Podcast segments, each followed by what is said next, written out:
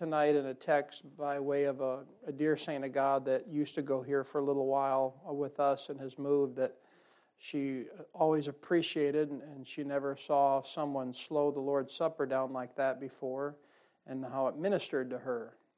And uh, so I believe it's the right thing for us to do, and uh, especially at this time of year. because what happens, as you know, the moment we go out the door, things are going to start really clicking. And they don't stop. You think, well, New Year's, oh, we can all breathe. It seems to me it just keeps cranking and cranking. And uh, what I like to do at this time, if you can envision with me just for a second before I read the scriptures, is I like to try to throw the boat anchor out with the big old chain on it and just try to bring that thing to a screeching halt so we can take a look at the Lord, who He really is, and how we need to draw closer to Him at this time. Because the tendency for us is to get going so fast, we stop spending the time that we need to with Him. And I think if if we just take a little bit of extra time, slow it down, get focused on the right things, I think it'll help us going into this, uh, what the world would call your holiday season. Second Thessalonians chapter 3, I'm sorry, chapter 2, verse 15. Second Thessalonians chapter 2, verse 15. Bible says, Therefore, brethren, stand fast and hold the traditions which you have been taught, whether by word or our epistle. Go back one, uh, one book to 1 Thessalonians chapter 5 with me, if you would, and look at verse 21. I'd like to push off with these two verses tonight. Verse 21, chapter 5, 1 Thessalonians, the Bible says, Prove all things, hold fast that which is good. Brother Brian, would you ask the Lord's help on the preaching tonight?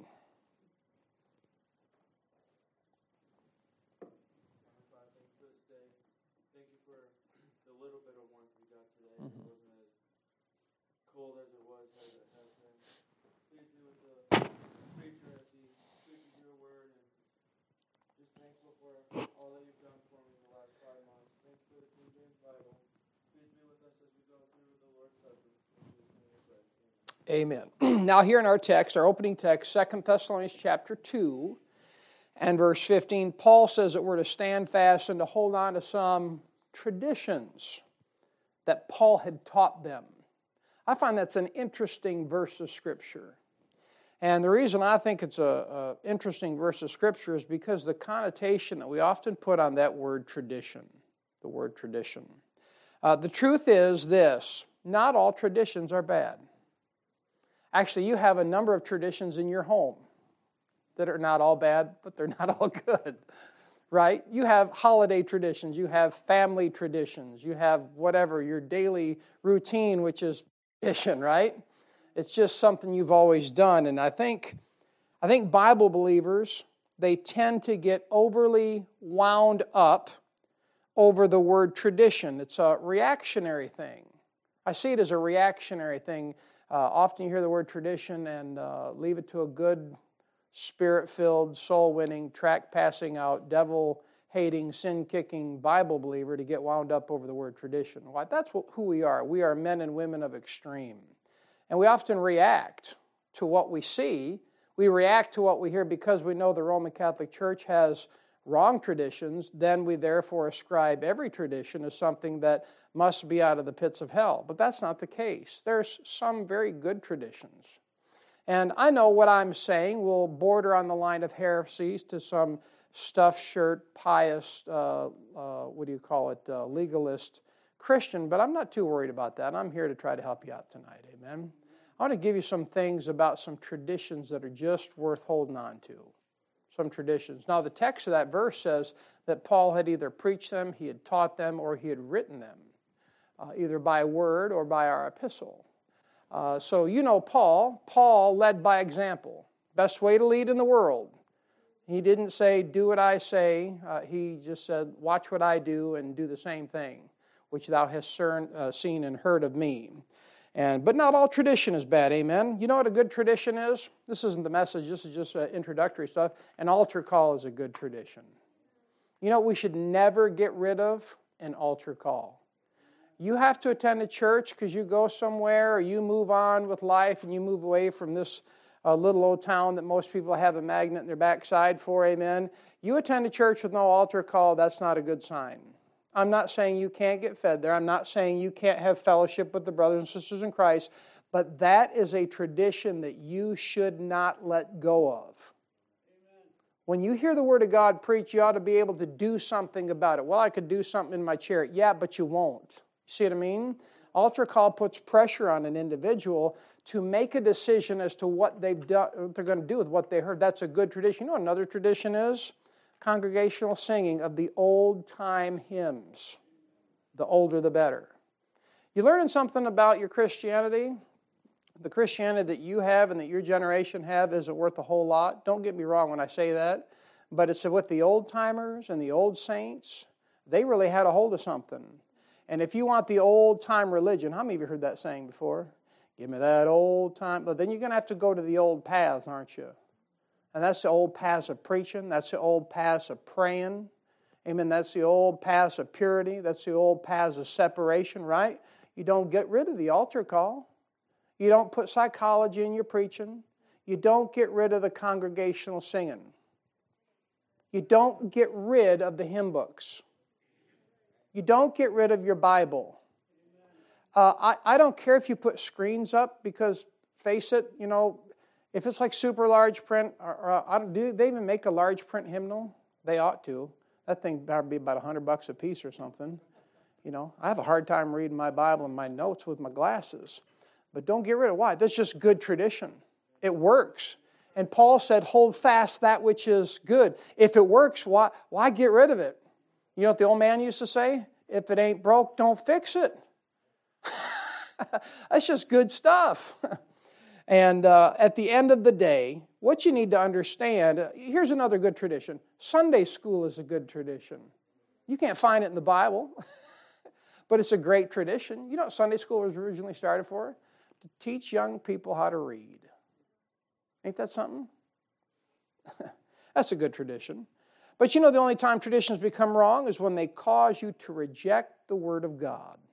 Mark chapter 7, verse 9, Jesus Christ says, And he said unto them, Full well ye reject the commandment of God, that ye may keep your own tradition. So the only time a tradition becomes bad is when it causes you to reject God's commandments or that tradition then becomes more important than God's commands.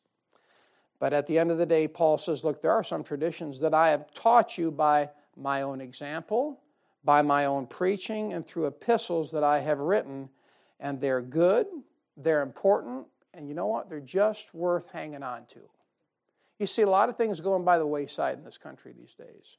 You're, you're watching morality go by the wayside. You're watching uh, gender as you and I know it, it's going by the wayside.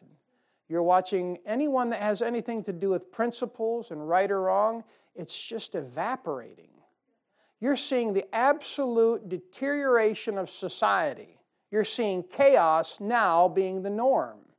You're seeing a time and place where uh, uh, we were raised as children to behave, we were raised to respect, we were raised to say yes, ma'am, no, ma'am, yes, sir, and no, sir. And if we were told to do something, it was right away, sir, or right away, ma'am, or whatever it was. That's all gone by the wayside. I'm saying there are some traditions we're going to look at from the Bible, and I'm, I'm not going to go too long tonight, but they're just worth hanging on to. Why? Paul said, hang on to them. He says, hold fast, hold fast. I'll just jump right into it. I just like to preach this a little bit. Can I just give you this, uh, this one to start out? Uh, first of all, how about the tradition of hard work? It's right from the book. Take your Bible, go to Second Thessalonians chapter 3. If you want an alliterated version, this would be my workmanship. My workmanship. The tradition of hard work. And uh, Second Thessalonians chapter 3 verse 6, the Bible says, Now we command you, brethren, in the name of our Lord Jesus Christ, that ye withdraw yourselves from every brother that walketh disorderly, and not after the tradition which he received of us. Preacher, what is he talking about? Look at verse 10. You ready for it? Here it is. For even when we are with you, this is the tradition, This we commanded you that if any would not work, neither should he eat. You know what a good old fashioned Bible based tradition is? You need to work hard. Hard work. It used to be you could say in this country that hard work pays off. Now, look, hard work may not always necessarily pay off, but it's still right. You're going to find times in your life, and many of you are way ahead of me on this. You're going to find times in your life you're going to work your fingers to the bone, as they would say, and it doesn't pay off, but it's the right thing to do. You know, we get, yeah, we get funny looks uh, uh, when the kids were coming up and they uh, would, would actually behave, being funny, uh, or, or when they see the boys work or something. You know why? Because you're in a generation that does not recognize children when they work.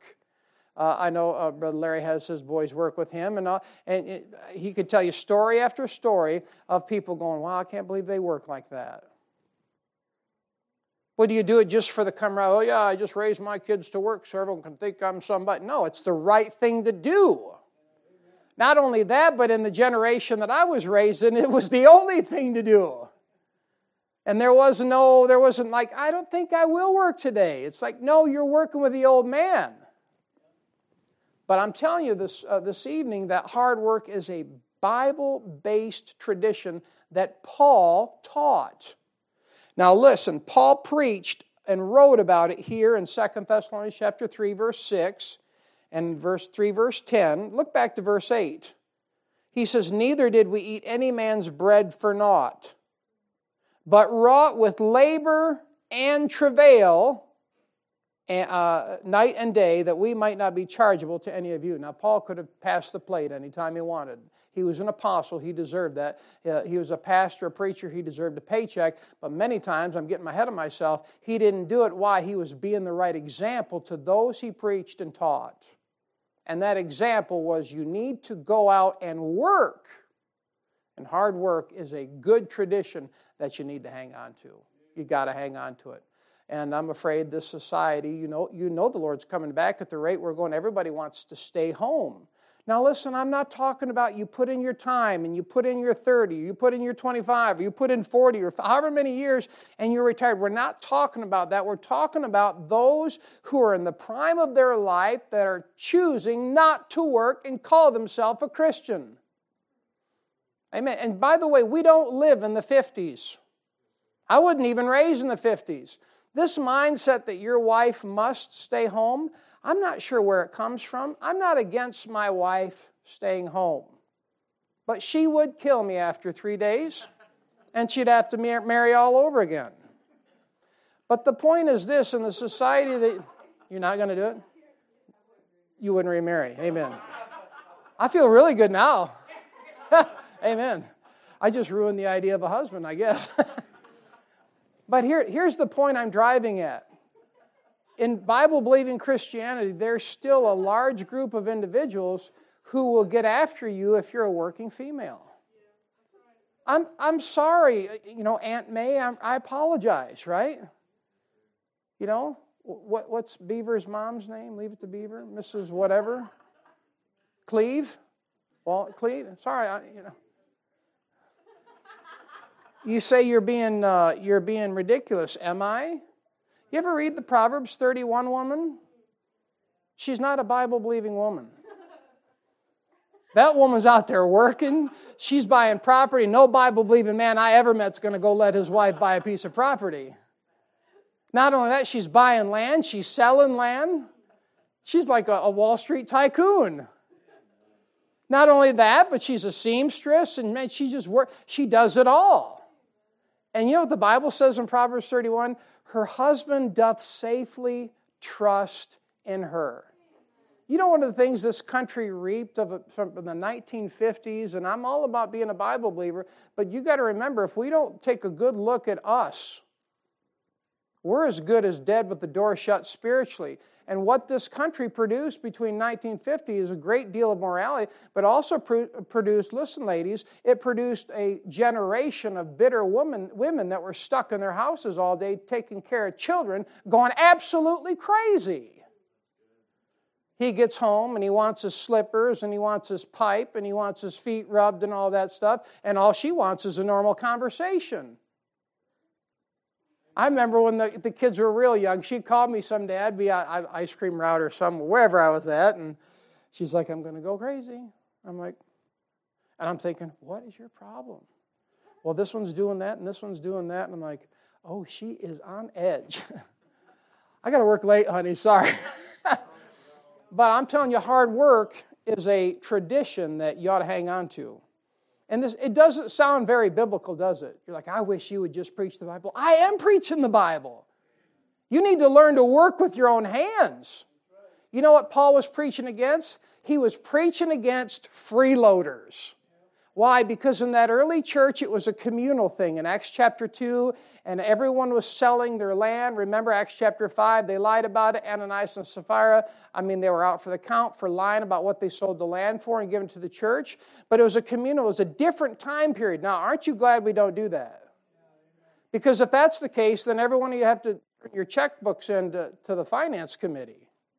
But everyone had things in and Paul was preaching against, look, I don't want no freeloaders in this business, is what he's saying. He says, you go out and you work with your own hands. And Paul led the way by example. He led the way in his preaching, and he led the way by writing that stuff in Scripture, and God kept it. I'm just saying today that a good tradition for you to hang on to is hard work.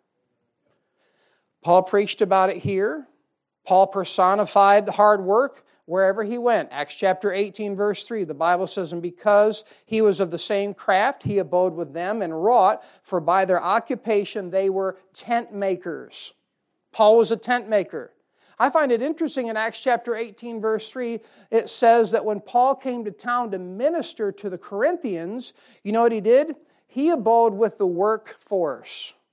He could have been put up in the Holiday Inn with the breakfast and the cinnamon rolls, but he's with the tent makers.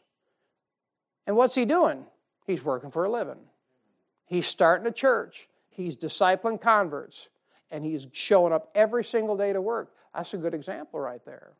You know where preachers lose their edge, in my personal opinion? They lose their edge when they go full time and they stop working. You know what I know from having to work? Every Monday morning, your alarm's going off. Or your phone. Who has an alarm clock anymore? I'm sorry, your phone's going off, or Siri's telling you to get up, or Bixby's yelling at whatever, right? And you know what? A preacher needs to know what that's like.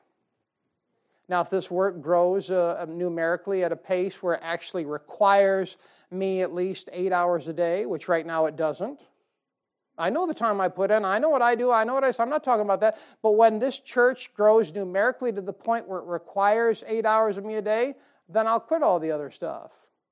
But until then, we press on. Why? Hard work's a good tradition. Don't get rid of it. A preacher is doing himself a disservice if he doesn't work while he preaches. Now, Alfred Gibbs in 1901 wrote a preacher in his preaching, and he said, You know what this country needs at such a time as this? It needs a generation of preachers willing to go and work so they don't have to require payment to preach. Now, look, you know, what I believe, you know how I've taught you, you need to pay your preacher. Amen? You need to pay your preacher and you need to do what you can. He's worth double honor if he does it right and he rules well. But let me tell you what, that's a great tradition. You got to hang on to it. Paul preached it, Paul personified it, and you know what Paul did? He prevented other churches from paying him so he could be a blessing to them while he worked. Bible says there in uh, 1 Corinthians uh, chapter 4 verse 12, he says in labor working with our own hands being reviled we bless. What he's saying is, look, when we showed up to minister to you all, I was going to work laboring with my own hands. He says over there in 2 Corinthians chapter 11 verse 8, he says, "I robbed other churches, taking wages of them to do you service." You know what Paul was doing? He was getting out there and he was telling this fledgling church over here, he says, Look, don't pay me because you can't afford it. I'm going to go out and work. And he's doing that for two reasons. He was doing that so he wouldn't be a burden on them and they could grow. And then he was doing that also so he could be example to them to show them what they should be doing. So there's no excuse. See, you see later down the road what happens is this church over here, and I, I won't get into naming and all that, but the church that he said, uh, don't pay me over here, they got off to a start and they got growing. So later he, circles back, he says, now it's time to pay up. and he got that big offering and took it over uh, to the Macedonians. But hard work Now, we can talk all day long about a lack of work ethic out in this world. Amen? But the real shame is that the tested, tried, and true tradition of hard work is absent among even most of Bible believing Christians. It's not just the lost people that have lost a work ethic, it's us. We show up two minutes before we're supposed to be there or two minutes after. Our priorities aren't right. Well, and like I said, hard work may not necessarily pay out anymore in this world like it used to, but it is a tradition that is worth hanging on to because it is right. Paul said in Galatians 6 4, but let every man prove his own work. There's no freeloaders in the Christian life. You prove your own work. You say, well, that's talking about serving the Lord. See what I mean? Works both ways. If you're lazy in your physical work, you'll be lazy in your spiritual work. All right, that's the tradition of hard work. How about number two? The tradition of a good testimony. Real simple tonight. Just some traditions worth hanging on to. The tradition of having a good testimony, uh, that's my conservatorship. You say, what's that? That's just something very valuable that I'm guarding. See, the work ethic, the hard work, that's my workmanship, and this is the conservatorship, the tradition of a good testimony. Look at Acts chapter 15. Acts chapter 15. You realize that the good tradition uh, listed here is just you having a good testimony wherever you go? You see, often we think about tradition like, uh, like in this church for years and years and years, it was the fifth Sunday they had communion. Every fifth Sunday, pour the juice, pour the crackers, and they were terrible, and do that, and, blah, and stick the cup in there, and off you go. And the attendance on the fifth Sunday was always just huge. Why? It's religion, it's tradition. All right, the tradition of a good testimony. Acts chapter 15.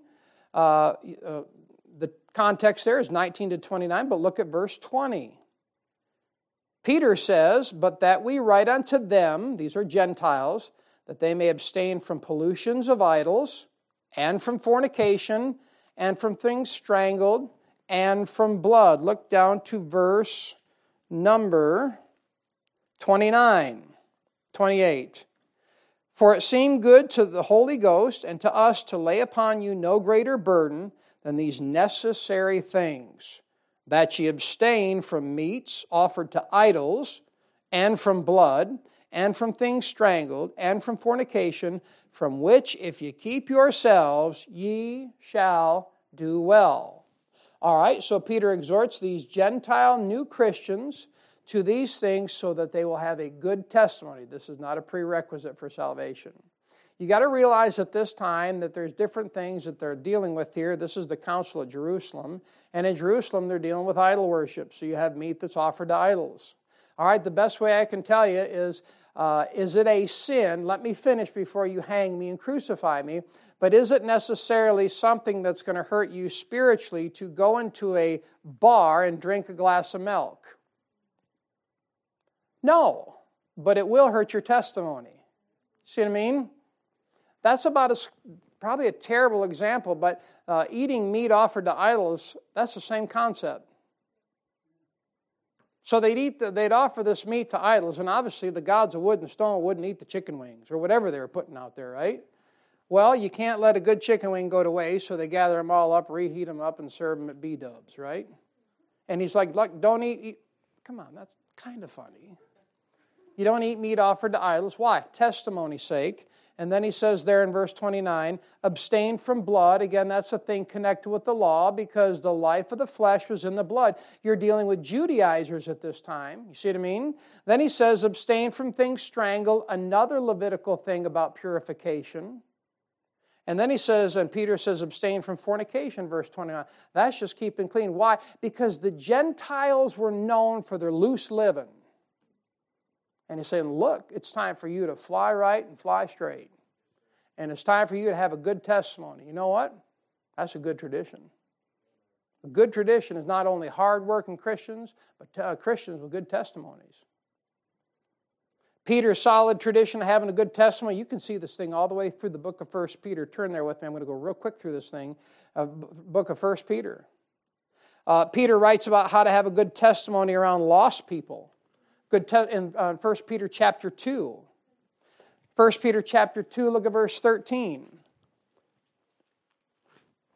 1 Peter chapter 2 verse 13 he says submit yourselves to every ordinance of man for the Lord's sake whether it be to the kings the supreme or unto governors verse 14 as unto them that are sent by him for the punishment of evildoers and for the praise of them that do well so Peter writes all that stuff how you can have a good testimony to this lost world and in your community you say what does that mean you obey the law you pay your taxes you take the stupid signs out of your yard that are that are vulgar towards authority. And if you don't and you call yourself a Christian, you're an idiot. I'm sorry, you're brutish. you're not a nice guy. And we should develop a whole new ministry called the ball bat ministry. But that would be just the same as what you're doing, so we can't do that. Amen. But you, uh, Peter shows you right there how to have a good testimony around lost people in your community. Look at 1 Peter chapter 3. He writes about how to have a good testimony in your own home. That seemed to be a difficult thing, doesn't it? Why? Everybody knows you so well. You cranky old buzzard. You see what I mean? It's hard to have a good testimony. Why? Because you blow it all the time in front of them, don't you? And what happens if you're not careful, you'll get calloused about it and you'll get desensitized by the old man and you'll expect everyone to eat your sin. But what you got to do is you got to make it right with them. So when you're off color and you blow it and you mess up, you fess up and you sin against your family, you tell them, hey, I'm sorry. I shouldn't have done that. You swallow your pride. Moms, dads. Amen. Not just that you make the kids do it, say you're sorry. You're sorry. No, tell them that you are sorry, right? You make them apologize, shouldn't we? Yeah. But here in uh, 1 Peter chapter 3, Paul writes, uh, Peter writes about how to have a good testament, uh, 3 1 through 9. All right, verse 1, you get the wives, they're in subjection. In verse 2, they're watching what they say. In verse 3, they're not focusing on what they wear. Uh, in uh, verse uh, 7, likewise. You see that word likewise? Paul's like, yeah, everything I just said, plus some more, guys. likewise. Your husbands dwell with them according to knowledge, giving honor. All right, so you get to know your wife. You don't expect her to just cater to you all the time. You got to get to know her. Uh, you treat her uh, like the weaker vessel and that you protect her from spiritual attack. How do you protect your wife from spiritual attack? You got to get to know that book better than she does. It's no doubt in my mind that a, man and a woman have gotten married before and a wife knows more about the Bible. If you're going to serve the Lord, man, you're going to have to know that book better than your wife does. Amen. You can't let all that stuff rest on her shoulders. Shame on you if you do. All right. And uh, verse 8, you're what? You're being compassionate. You're being pitiful. You're being courteous. Easy to say, but hard to do in the home, isn't it? You ever just look at your kids and have pity? And don't laugh. you ever just look at your kids and say, my goodness, they have to grow up in this society? I remember when I was a kid, I thought I had it rough. I didn't. Man, I look at what the, my kids are going through, I'm like, good night. Like my chapter of life was like out of, you know, Little House on the Prairie you know, with cars. you grow up on a country road, you know, have to worry about all that stuff. Peter writes about how to have a good testimony while you suffer for Jesus Christ in the next chapter, 4 verse 12. See, Peter's concerned about your testimony. You say, why? Because he knows what it's like to blow it. He knows what it's like to deny Jesus Christ and then have to swallow all kinds of pride to come back into fellowship. Verse 12, he says, Beloved, think it not strange concerning the fire trial which is to try you, as though some strange thing happened to you. You know something you really need to work on? Expect in trouble. Expect it. I didn't say, well, I didn't say welcome it. I said just expect it, anticipate it. And when it doesn't happen, man, you got something to praise the Lord about. Why? We're appointed unto afflictions. Don't you realize that by now? I mean, you're just one phone call away from your knees giving out on you. You're just one phone call away from about losing your, your sanity temporarily. You're one mile away from smacking a deer, right? You are. And you think uh, life will never be the same. Well, not for that deer, it won't. Amen. but the Lord shows you, Peter shows you uh, through what he wrote. And finally, in uh, 1 Peter chapter 5, I'm just trying to connect the dots here tonight. 1 Peter chapter 5, verse 1 to 5, you know what Peter tells you? He tells you how to have a good testimony amongst the brethren. We're kind of hard on each other, aren't we? You ever stop and think that maybe sometimes you expect more out of each other than you do of yourself? I had to learn that lesson. I'm still learning it in my marriage. You know, get all over her about something. I didn't hold myself to that standard. That's a hard one, ain't it? But uh, that's 1 Peter 5 1 to 5. Listen, as a Christian, having a good testimony and keeping a good testimony should be a tradition that you and I devote a great amount of time and care to. You say, why? Well, let me say it like this. Number one, a good testimony takes a lifetime to build and minutes to destroy. You spend your whole life building a great testimony for the Lord Jesus Christ, not you, for Him, and then destroy it in minutes. And that's the truth, ain't it? Not only that, but if you blow your testimony in this community, the community will forgive you faster than the brethren will. I'm speaking from experience. This community will forgive you for being a dopehead. This, this community will forgive you for being a lot of things. The brethren are the ones that struggle with forgiveness. Let me say this if you blow your testimony, you just need to be ready immediately to admit it. Admit it, acknowledge it, and go to work rebuilding it. Don't wait. Testimony is a good tradition to keep. Hang on to it. And let me say this remember, the Lord forgives instantly. Amen? No doubt about it. Forgiveness is instantaneous. However, rebuilding your testimony will always take a lifetime of continuous building projects. Forgiveness is immediate. That's why you don't suffer the guilt. But you know what? It takes time for people to trust you again. It takes time for your spouse to get over the hurt that you caused her or caused him. It takes time for the, the kids to rebound. Why? It takes time to recover from a bad testimony. But that doesn't mean because it's not what you think it is that you stop. You just got to keep working on it. You got to keep moving forward like we preach, one foot in front of the other. Keep going, keep growing. Ah, oh, you blew it. All right, admit it, acknowledge it, stand up, dust yourself off, forget the past. Philippians 3:13. You got the forgiveness that's under the blood. The Lord put you on parole for a while, doesn't he? He does. He forgave you, but he's got you on a leash, a real short leash. And you make it one day, then you make it two, then you make it three, then you make it a week and then a month. And people start to trust you again. Is this too close to the cotton? And the Lord begins to trust you again. And you keep going and you keep rebuilding the test. That's your life.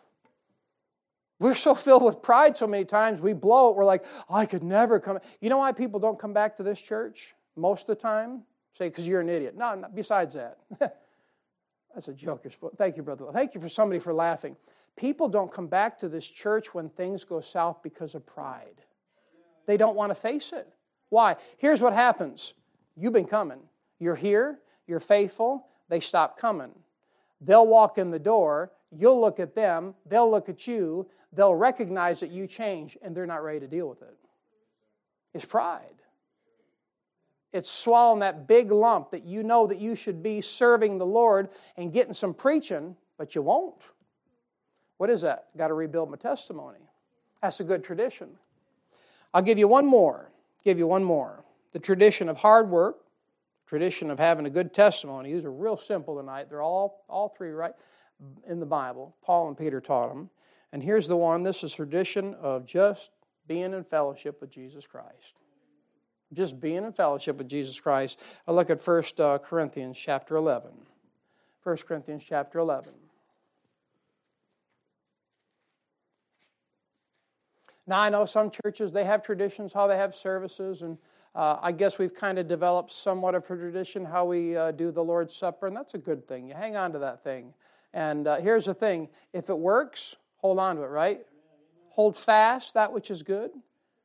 You say, How do you know it works? I'm telling you, it works. The way the Lord's allowed us to Uh, take part in doing the Lord's Supper and really slowing it down and focusing on Him and giving you time to act and giving you time to focus and giving you time to self examine. It works. So, what are you going to do? Going to hang on to it. I don't care if someone does it different. I'm glad they can do it different. I'm glad it works for them. But you know what? I've tried a lot of things that don't work for us. you say, well, what works for us? Not a whole lot. but what we do works. 1 Corinthians chapter 11, verse 2. Look what Paul says. Paul says here, Now I praise you, brethren, that ye remember me in all things and keep the ordinances as I delivered them to you. Now, the ordinance, uh, of course, is the Lord's Supper and baptism. So we won't talk necessarily about baptism, but that's another good one. But we'll talk about just the ordinance of being in fellowship. Now, one of the ways that you can strengthen, one of the ways that you can renew, one of the ways that you can rejuvenate and recalibrate your fellowship is by simply observing the Lord's Supper, but you got to do it the right way. You got to do it the right way. You know, John says that being in fellowship, it affects our joy. 1 John 1 4, these things have I written unto you that your joy may be full. And he's talking about fellowship. If you're in fellowship with Jesus Christ, it produces joy. I guess that sure explains for the car and truckload of sourpuss Christian these days. You ever just meet Christian after Christian, no joy? I met good brothers and sisters in the Lord, love to death, man. You, get around them, good grief, you got to watch Dr. Phil for three days. Why? Just you ever talk to some Bible believers, and after you get done talking to them, you feel like your father or mother of the year award? You know, you've always had a negative approach on how you do things, and you listen to them, and you're like, you feel pretty good about yourself. Say what? No joy? That's true story. But he says, These things have I written unto you that your joy may be full. And one of the ways you can renew your fellowship, re strengthen your fellowship, and like I said, and here's why we're coming down to this point here is recalibrate. And that's what we really want to do tonight is just kind of recalibrate our fellowship a little bit. I didn't say it was wrong, I didn't say it was inordinate. I'm just saying maybe it just needs to be recalibrated a little bit, slow it down. You know, you get going so fast sometimes, it just, you just, you know, the old timer preacher says it like this accuracy over speed. And in the Christian life, I'd rather be accurate than fast. I'd rather be that tortoise that wins the race, slow and steady. You know, you got these Christian hares, H A R E, you know, they're bouncing over here and bouncing over there and bing, bang, bong, boom, all over the place. What are they doing? Nothing. They never even finish. I want to finish right. And if I'm going to finish right, I got to recalibrate during the year. I got to recalibrate my fellowship. Now, let me give you this real quick. It'll go quick. In the Lord's Supper in 1 Corinthians chapter 11, uh, our fellowship requires the right motive. Look at uh, chapter 11, verses 17 to 20. 17 to 20. It requires the right motive. It's not just blindly observing an ordinance. If you want to recalibrate, rejuvenate, re-strengthen, and renew your fellowship with the Lord Jesus Christ, you got to make sure you came for the right reason and listen, even if you didn't come for the right reason, you still can be here for the right reason. It just takes a few seconds. 11, 17. Now in this I declare unto you, I praise you not. All right, so Paul's getting on them. Why? They had the wrong motive. They were coming to like dinner on the grounds instead of the Lord's Supper. And they were doing it to show off how wealthy they were and how much food. That you, you ever go to the you ever go to the church potluck you know, and, and 50 of the gals brought casseroles, and there's always that one joker that brings steak, right? And you're looking like, why would you bring that? They're just showing off. Just showing off. And uh, so you got to have your motive, right? Verse 18, he says, For first of all, when you come together in church, I hear that there be divisions among you. All right? You got to have the right motive. Are you coming to church so people think you're spiritual? Or are you coming to church? And I believe this with all my heart. I believe that you all come here because you want to get something. That's a blessing. Uh, that is the blessing of having a small church, not filled with a bunch of false faces. Uh, let me say this in the Lord's Supper in verse 28 our fellowship requires self examination. Not only the right motive, I'm here because I want to please the Lord. I'm here because I need help. I'm here because I need to get set straight. I'm here because I probably need to take care of some business, but I'm here because I need to examine me. Nobody else. Old timer said, It's me, it's me, it's me, O Lord, standing in the need of prayer. If you're here during the preaching and you're constantly thinking about other people, there is something wrong with you spiritually. When I hear preaching that is preaching, man, I feel so stinking low, I want to crawl, crawl under a rock sometime. Matter of fact, I don't like some preaching from preachers that I really like. Does that make sense? I'm like, oh, this is one of my friends, and, and they preach. I'm like, I hate you. I mean, I hate your what you said, but it was true. I just dislike it. Why? Because it revealed to me who I was. I need the right motive, and I need to self examine. Number three, in the Lord's Supper, our fellowship requires in verse 31 self judgment of sin. So we self examine, just like you do at the workplace if you're on a yearly uh, system that looks at your performance. You have to examine yourself. But here you got to go a step further. You don't just write blank paragraphs so you get the 2%, right? Here in verse 31, for if we would judge ourselves, we should not be judged. But when we are judged, we're chastened of the Lord, that we should not be condemned with the world. You know what? I'd rather have the Lord get all over me like a bad habit than this world get after me. Matter of fact, I, I have learned, and I'm not being bodacious, when I, I have learned to appreciate the chastening hand of the Lord.